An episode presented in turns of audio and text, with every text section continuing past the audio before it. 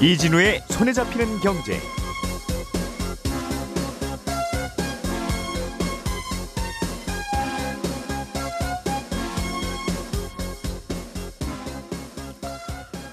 안녕하십니까, 이진우입니다. 직장인들의 퇴직금을 금융회사에 따로 넣고 굴리는 걸 퇴직연금이라고 하고, 그 굴리는 일을 직장인이 직접 하거나 회사가 직접 하도록 지금은 되어 있는데요. 보통은 그냥 예금에 넣어두고 방치하는 게 일반적이고, 그러다 보니까 퇴직연금 수익률이 아주 낮다는 보도도 자주 나옵니다. 잘 모르니까 어쩔 수 없기도 하고, 또 금융회사들도 그러는 걸 굳이 설득해서 열심히 투자하도록 해서 수익률을 높여줄 만한 그런 인센티브도 없어서 그런 건데, 다음 주부터는 그래서 퇴직금을 금융회사에 넣을 때 근로자가 따로 운용 지시를 하지 않더라도 주식이나 펀드 같은 투자 상품에 투자가 되도록 하는 이른바 퇴직연금 디폴트 옵션 제도가 시작됩니다. 그런데 이게 원래 계획했던 거랑은 좀 다른 방식으로 시행된다고 해서요. 오늘은 이 퇴직연금의 디폴트 옵션에 대해서 자세하게 좀 들어보겠습니다. 우리나라의 외환 보유액이 빠르게 줄어들고 있다는 소식, 그리고 중국의 경기 침체가 글로벌 인플레이션 해결에는 도움이 될 수도 있을 거라는 분석도 함께 들어보겠습니다. 칠월 육일 수요일 손에 잡히는 경제 바로 시작하겠습니다.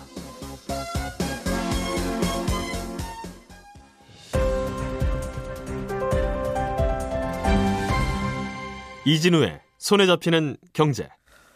네, 오늘도 경제 뉴스들 가급적이면 쉽고 재미있게 정리를 좀 해보겠습니다. 김현우 소장, 박세훈 작가, 오늘은 한국경제신문 이슬기 기자 세 분과 함께합니다. 어서 오세요. 네, 안녕하세요. 자, 박 작가님이 갖고 오신 소식이 재밌네요. 정부가 전기 만드는 원재료 중에서 원자력 발전의 비중을 네.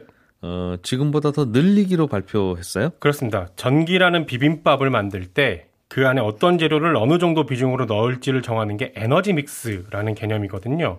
태양광 이만큼, 풍력 이만큼, 석탄 이만큼, 원자력 예. 이만큼 이런 음. 비중을 정해두는 겁니다. 예. 이전 정부의 에너지 믹스는 원전이라는 재료는 앞으로 전기 비빔밥 만들 때 비중을 줄이겠다는 거였습니다. 음흠. 작년 기준으로 원전의 비중이 한 이십팔 퍼센트 정도 됐는데 네. 이천삼십 년 되면 이십사 퍼센트 정도로 줄이겠다는 거였고 예. 그 줄어든 만큼을 풍력이나 태양광 같은 신재생 에너지로 채우겠다라는 게 골자였는데 네. 지금 정부는 비빔밥 재료 중에 원전의 비중을 늘리겠다라는 겁니다. 음. 물론 인수위에서도 원전 비중 늘리겠다고 했었기 때문에 이게 아주 새로운 내용은 아닙니다만 네. 이천삼십 년까지 원전 비중을 삼십 퍼센트로 늘리겠다라고 숫자를 공식화했기 때문에 주목을 음. 받은 뉴스거든요. 예. 원전 비중을 늘리기로 했으니까 이제 기존 계획에 따르면 이천삼십 년 기준 열여덟 개로 줄었을 원전은 스물여덟 개로 확대를 하겠다라는 겁니다. 음. 그래서 백지화했던 원전 건설, 건설 계획들을 살려서 다시 또 건설하기로 했고요. 네. 지금 건설 중인 건 제때 완공되게 한다라는 계획입니다. 음. 다만 원전 말고 뭐 신재생 에너지나 석탄, 엘엔지 같은 다른 에너지원의 비중은 어제 발표하지 않았고 올 연말에 확정해서 발표를 할 계획입니다. 음. 전기 요금에는 변화가 좀 생길 것 같습니까? 그러면? 어제 전기 요금을 어떻게 음. 바꾸겠다라는 얘기까지는 안 나왔는데 네. 일단 정부가 원가주의로 가겠다라는 원칙은 밝혔습니다. 쉽게 말하면 전기 만드는 데 들어가는 비용이 오르면 그 오른 만큼 전기 요금 올리겠다라는 거거든요. 그렇게 해놓고 잘 못 올리죠. 진짜 올릴 때 되면. 그렇죠. 지금도 전기 만드는 원재료 가격 오르면 전기 요금 올리는 걸로 되어는 있는데 네. 물가 인상 때문에 정부가 인위적으로 누르고 있고, 그러다 보니 한전의 적자도 늘고 있는데 음. 어제 얘기만 놓고 보면 앞으로는 정부가 인위적으로는 누르지 않겠다라는 겁니다. 음. 물론 이건 또 나중에 가서 어떻게 될지는 지켜봐야 될 일이긴 합니다. 그러게요. 항상 전기요금 올려야 될 때가 되면 또 선거와 항상 가까워져서 네. 참 그랬던 적이 있었는데 네. 전기 같은 거는 참 그냥 잘 만들어서 잘 쓰면 될 것 같은데 네. 이것도 참 치열한 정치공학이에요, 보면. 네, 공공요금이다 보니까. 그렇기도 하고. 자, 뉴스 하나 좀 더 들어보죠. 우리나라 네. 외환 보유액이 네. 그동안에는 꾸준히 늘어나고 있었는데 네. 최근에 많이 줄었나 봅니다. 그렇습니다. 외환보유액이 줄었다는 거는 큰 뉴스는 아닙니다. 왜냐하면 외환보유액은 늘 때도 있고 줄 때도 있으니까요. 네. 다만 요 몇 달간 꾸준히 줄고, 줄고 있고, 특히 최근에 감소폭이 크다는 점은 좀 눈여겨볼 만합니다. 음. 유월 말 기준으로 우리나라의 외환보유액이 오백칠십조 원 조금 넘는데요. 삼월부터 사 개월 연속으로 줄고 있거든요. 그래서 사 개월간 줄어든 금액이 대략 한 삼십일조 원 정도 됩니다. 단기간에 이 정도로 크게 줄어든 건 좀 이례적이다라는 평가가 나오는데 음. 이유는 크게 세 가지로 봅니다. 우리나라의 외환 보유 창고에는 달러 말고 다른 나라 돈들도 들어가 있거든요. 네. 근데 요즘 워낙 달러 가치가 올라가다 보니까 달러 말고 다른 돈들의 약세가 이어지고 있어서 음. 이 달러 아닌 다른 돈들을 달러로 환산을 하다 보니까 아. 이 보유액이 좀 줄어든 게 있고요. 항상 미국 달러 기준으로 몇 달러인지를 세는데 네. 음, 다른 돈들이 미국 달러 기준으로 가치가 떨어지니까 가만히 있어도 달러 네. 환산액은 준다. 그렇습니다. 예. 그리고 지난 사월부터 삼 개월 연속 무역 수지가 적자입니다. 음. 외환 보유액은 벌어들인 달러보다 나가는 달러가 많으면 줄게 되는데 예. 상반기 무역 수지를 보니까 대략 십삼조 원 정도가 적자입니다. 음. 그리고 마지막으로 달러 가격이 요새 많이 오르니까 정부가 가지고 있던 달러를 시중에 풀어서 그렇습니다. 환율 오르는 거 좀 억제하려고? 그렇습니다. 특히 지난달에 달러원 환율이 천삼백 원을 넘어서 달러를 좀 많이 풀었거든요. 네. 그러다 보니까 지난달, 지난달에만 또 외환 보유액이 십삼조 원 정도 줄어든 겁니다. 음. 마지막에 말씀해 주신 이 원인. 네. 그러니까 외, 환율 조절을 좀 해보려고 외환 보유액을 풀었는데 네. 그래서 겨우 지금 한 천삼백 원 조금 넘는 수준까지 버티고 있는 거구나 우리가. 네.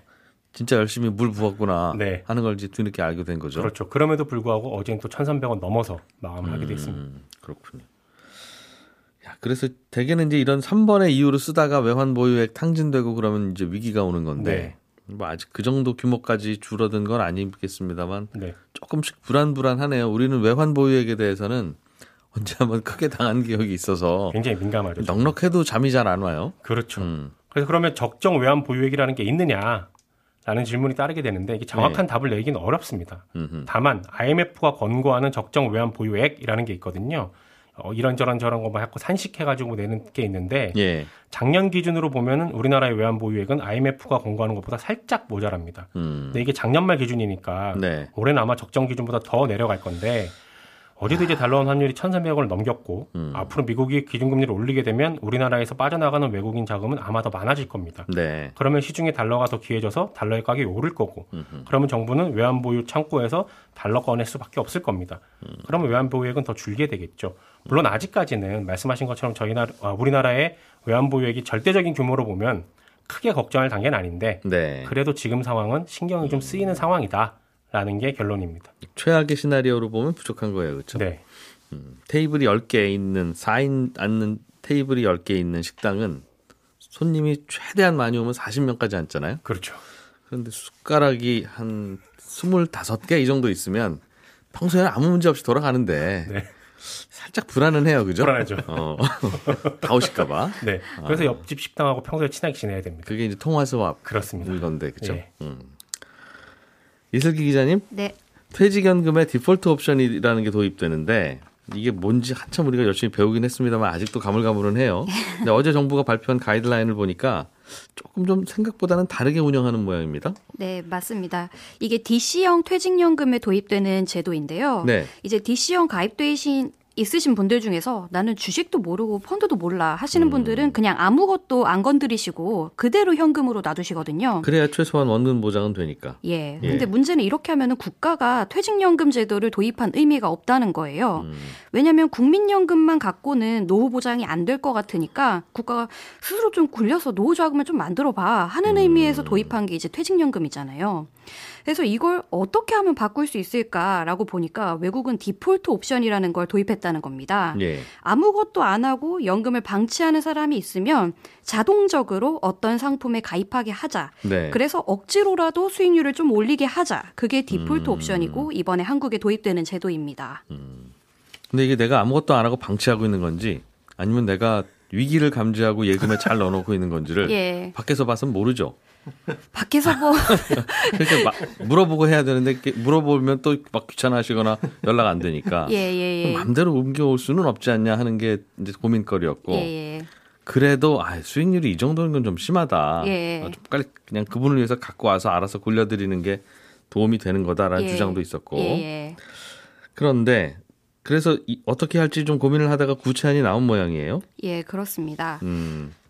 외국하고 좀 다르다면서요? 그런데 이번에 운영하는 방식이? 네. 미국 같은 경우는 어떻게 하냐면 회사가 우리 디폴트 옵션을 도입을 할래라고 하면은 퇴직연금 사업자가 노동부에서 승인받은 적격 투자 상품이라는 걸 몇 개쯤 갖고 와요. 네. 그럼 우리 회사는 사원들 성향 고려면 뭐 주식형이 좋겠네, 아니면 배당형이 좋겠네 하면서 회사가 음. 그중에 딱 하나를 고르게 돼 있습니다. 네. 그리고 이제 노동자 대표한테 가서 우리 이거 하려고 하는데 괜찮아? 라고 음. 묻고 오케이 하면은 그걸 이제 디폴트 옵션 상품으로 정하는 거죠. 네. 그리고 그 후에 이제 회사 다니시는 분이 뭐, 어, 뭐 정해진 기간 동안에도 아무것도 가입을 안 했다 하면 음. 이제 퇴직연금 사업자가 너 아무것도 안 했는데 괜찮아? 뭐 뭐라도 가입을 해봐 라고 문자든 뭐든 이제 독촉을 해요. 음, 우리 디폴트 옵션으로 만들어 놓은 상품이 있다. 예, 당신들 예. 노조위원장 또는 직원 대표하고 협의해서 예, 예. 이쪽으로 옮겨줄까 자동으로? 이제 이렇게 물어보는 거죠. 예예. 예. 음. 뭐 옮겨줘도 되고 아니면은 네가 하고 싶은 거를 가입해도 된다. 음, 아무튼 당신은 예, 뭐든 해라.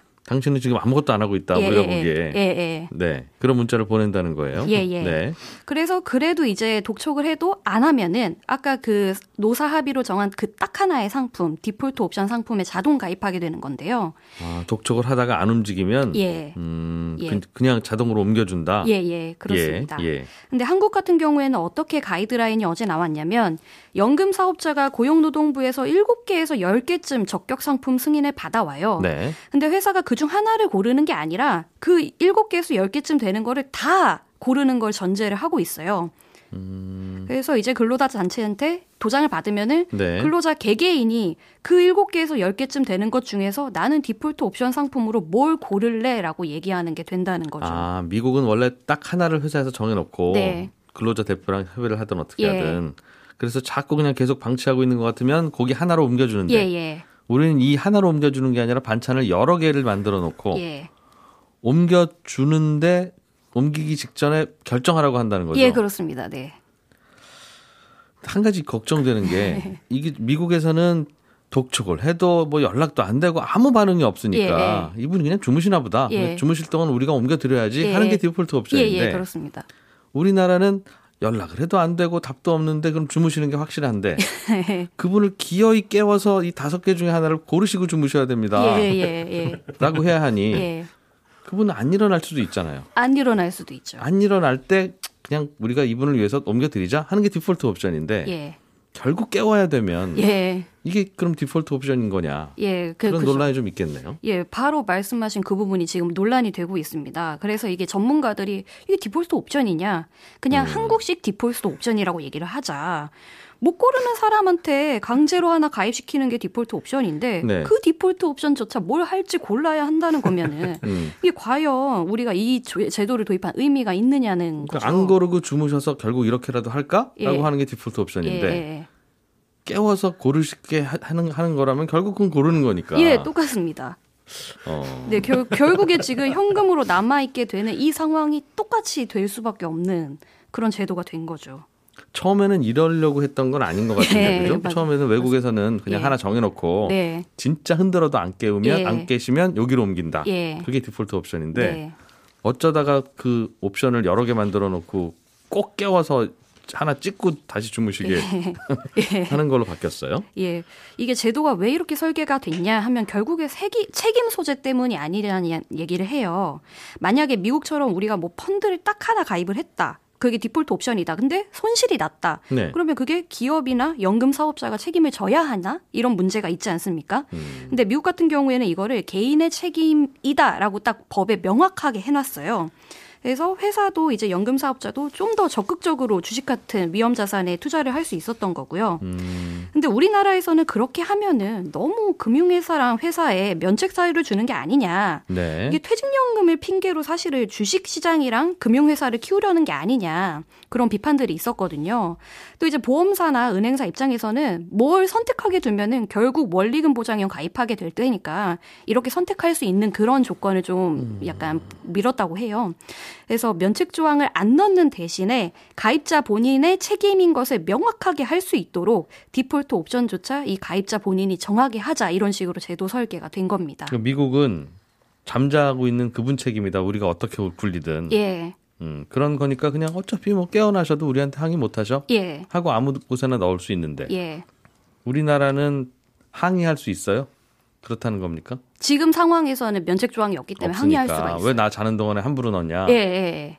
음. 음, 그렇다 보니 금융회사들은 깨어나셔서 혼나면 우리 우리 책임인데 예, 예. 어떻게 함부로 합니까라고 한다는 거죠. 그렇죠, 그렇죠. 이건 그럼 구별을 빨리 해줘야 되겠네요. 그렇죠. 면책 조항을 음. 안 넣었으니까 디폴트 옵션이 디폴트 옵션이 아닌 상황이 된 거죠. 그래서 결국은 일어나게 해서 빨리 아무 번호라도 찍고 다시 주무세요. 예. 당신이 선택하셨으니까 음. 책임은 당신 거예요라고 얘기할 수 있게끔. 그렇군요. 야 이게 참 뭐 애매하네요, 그죠? 어.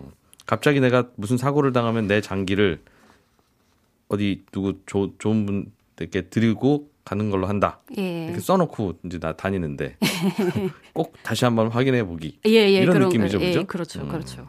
그럴 거면 평소에 뭐하러 해놓느냐는 그런 문제도 있고. 네. 음. 그렇기도 하고 또 이 디폴트 옵션을 증권사 투자 상품으로 할 거냐 아니면 안정적인 채권이나 예금으로 할 거냐 이걸 놓고 또 네. 업권에서도 싸웠을 거예요. 아마. 예, 굉장히 음. 많은 다툼이 있었습니다. 이런 거 해놨으면 봐라 벌써 일월 달부터 지금까지 주식 반토막 났잖냐. 예. 주식이 늘 오르는 게 아니다. 그렇죠. 예, 그렇죠. 네. 그래서 또 그런 반발이 최근에도 먹혔겠죠. 예. 큰일 날 뻔했습니다. 예, 예, 예. 음, 알겠습니다. 어, 앞으로 그럼 개인들은 어떻게 해야 됩니까? 이런 소식을 알긴 알았는데 이제 우리는 그럼 또 그냥 기다리기만 하면 돼요? 예, 일단 디씨형 연금 도입한 사업장에서는 이걸 꼭 도입을 해야 됩니다. 네. 근데 이게 연금 사업주가 앞으로 이제 노동부의 적격 상품 승인을 받아와야 되잖아요. 네. 이게 한 시월쯤 될 것 같다고 하거든요. 그럼 시월쯤 그걸 갖고 이제 기업에 가서 디폴트 옵션 상품으로 이거 이거 있다라고 하면 기업이 그걸 받아들이고 음. 노동자 대표랑 합의를 해서 도입을 하게 됩니다. 예. 그래서 실질적으로 퇴직연금 가입자들이 어느 상품을 내 디폴트 상품으로 선, 선택을 해야 되나 그건 한 연말께나 되지 않을까 그런 얘기가 나오고 있습니다. 음, 알겠습니다. 내가 그냥 잠들어 있으면 여기 여기 여기 여기 네 개 중에 하나를 고르도록 미리 정해놓고 잠든다. 예. 그리고 그냥 자고 있으면 반드시 나를 깨워서 흔들어서 네. 정신 없을 테니까 일, 이, 삼, 사번 중에 고르세요. 예, 이걸 예. 해준다는 네, 거죠. 네. 음, 그 사 번, 삼, 사번 안에 들어가는 경쟁이 치열하겠네요. 예, 그렇습니다. 금융회사들의 네네. 상품들 중에서. 자, 김현우 소장님. 네. 정부가 밀가루 만드는 회사들한테 지원금을 주기로 했다네요. 그렇습니다. 무슨 뜻입니까 이게? 밀가루 가격이 많이 올라가니까 예. 물가에 또 자극을 하지 않을까 해가지고 어, 나온 사업인데요. 음. 어, 추경에도 반영이 돼 있던 내용입니다. 근데 이번 달부터 다음 내년 일 분기까지 적용이 되는 건데 이 밀가루 만드는 제분업체가 밀 수입 가격이 상승해서 그 제품 가격을 올려야 된다. 음. 그럴 때 제품 가격을 올리지 않고 동결하거나 아니면 십 퍼센트만 올리면 칠십 퍼센트는 지원한다는 내용인데 이게 예를 들어서 원가가 올라서 제품 가격을 백만큼 올려야 되는데 네. 어, 올리지 않거나 아니면 백 중에 십만 올리면 칠십은 정부가 지원을 해줄 테니까 이십은 양보해라. 손해를 봐라. 라는 겁니다. 백을 올려야 되는데 십만 올리고 구십을 양보했으면 네. 구십 중에 칠십은 정부가 보태줄게. 그렇습니다. 음. 이십은 그냥 조금 아쉬운 대로.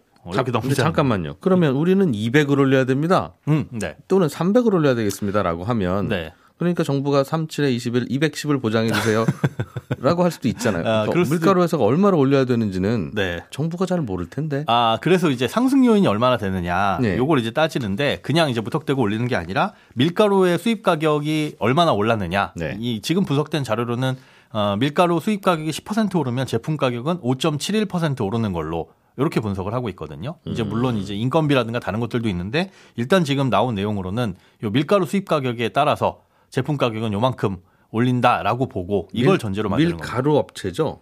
그러니까 밀 수입 아, 가격, 밀 수입, 밀 예, 수입 그렇죠. 가격이겠죠. 예, 예. 밀 수입 가격에 따라서 밀가루의 음. 제품 가격이 얼마나 오르냐. 그거는 대충 보면 아니까 네. 요거 대신 요거보다 조금 올리면 정부가 좀 지원을 해주는 걸로 합니다. 그렇습니다. 음. 아, 그리고 요거는 이제 내년 일 분기 예산 소진될 때까지 이제 시행을 하는데 네. 뭐 기업들이 이십을 양보할지 아니면 그냥 이십 양보 안 하고 저희는 백 올리겠습니다 음. 할지는 모를 일인데 아니면 뭐 예산 소진되면 바로 또 가격을 올릴 수도 있죠. 근데 가격 안정의 효과가 없지는 않겠지만 문제는 이미 작년에 한두 차례 크게 올렸거든요. 밀가루 만드는 업체들은, 제분업체들은. 네. 예. 근데 밀가루 가격이 오를 동안 이제 밀가루를 사다가 빵 만들고 라면 만들고 하는 그런 식품업계는 그만큼 가격을 올리지 못한 곳들도 많이 있어요. 음. 근데 여기서 올리면 사실은 소비자들의 물가는 자극을 받는 거고 그 부분에 대해서는 어, 아직까지 뭐 구멍이 있는 거고요. 음. 그리고 밀가루 가격이 그럼 앞으로 어떻게 될 것이냐. 지금 유월부터 구월이 북반구 밀 재배지의 수확기입니다. 네. 그러니까 앞으로 이제 밀 생산이 올, 예, 많이 늘어날 것으로 예상이 되다 보니까 어, 지난달에 국제시장에서 밀 선물 가격이 떨어졌어요. 가격이 하락을 했는데 이렇게 음. 하락한 선물 가격이 실제 밀 수입 가격에 영향을 미치게 되는 거는 한 사 개월에서 육 개월 정도가 걸립니다. 음흠. 그러니까 올 연 말이나 돼야 우리나라로 들어오는 밀 가격이 좀 떨어진다는 거죠. 네. 그러니까 그때까지 가격이 오를 수 있으니까 요것 좀 어떻게 좀 해보자, 뭐라도 해보자라는 시리즈의 하나라고 볼 수가 있겠습니다. 음. 이게 참 만드는 이른바 업자들한테 지원을 하면 네. 그냥 업자들이 그거 먹고 꿀꺽 하는 경우가 많고 네. 지금 유류세 낮췄는데 기름값 제대로 안 내려간다는 게 그거 아니겠습니까? 그것도 그렇고 어제 박세훈 작가가 전해드린 뭐 생두 음, 그것도, 그것도 그렇고 어차피 고객들은 이 가격이라도 좀 부담스럽긴 하지만 지갑 여시는데 네. 굳이 내가 다 낮춰야 될 이유는 뭐야? 그렇죠. 그것 때문에 지원해도 소용이 없고 네. 그렇다고 소비자들한테 그럼 지원금을 좀 드리면 소비자들이 강화된 소비력을 바탕으로 평소에 한 잔 마시던 커피 막 두 잔 마시러 오시고 그러면 네. 그럼 또 요금은 또 오르고 참 어떻게 해야 될지 모르겠어요. 그렇습니다. 음. 그렇다고 아무것도 안 하자니 그럼 정부는 뭐 하냐라고 손가락질을 할 수도 있고요. 네. 음. 저희는 언제든지 아이템이 있는 거예요. 그렇죠. 그렇죠. 아무것도 안 하면 자, 김현우 소장님. 네.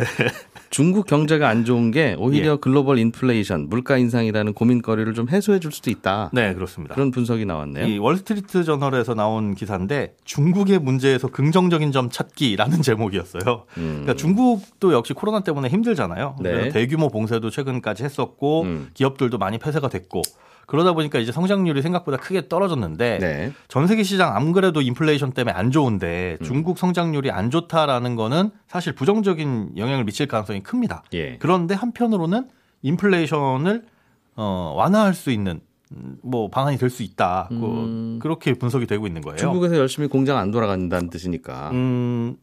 열심히 예 그런데 예, 한편으로 보면 네. 그로 인해 가지고 일어, 일어나는 문제들 어, 그 상황들이 네. 어, 전 세계적으로는 조금 더 긍정적인 영향을 불러일으킬 수 있다는 거죠.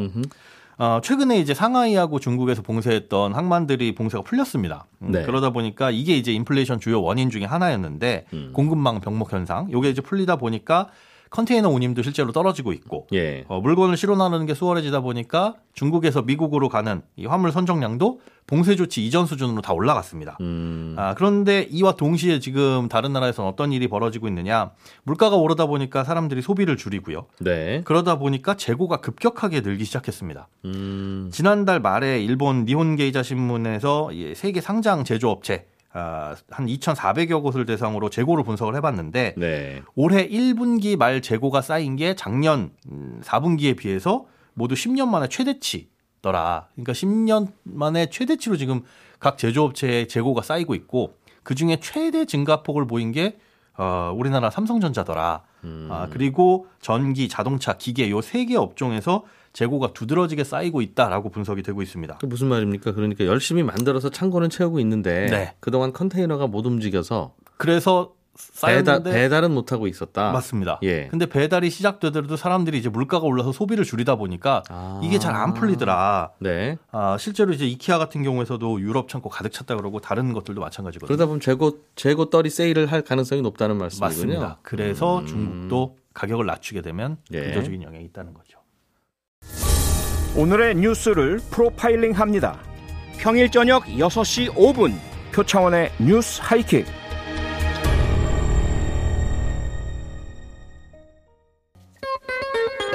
예, 저는 열한 시 오 분 손경제 플러스에서 또 뵙겠습니다. 고맙습니다.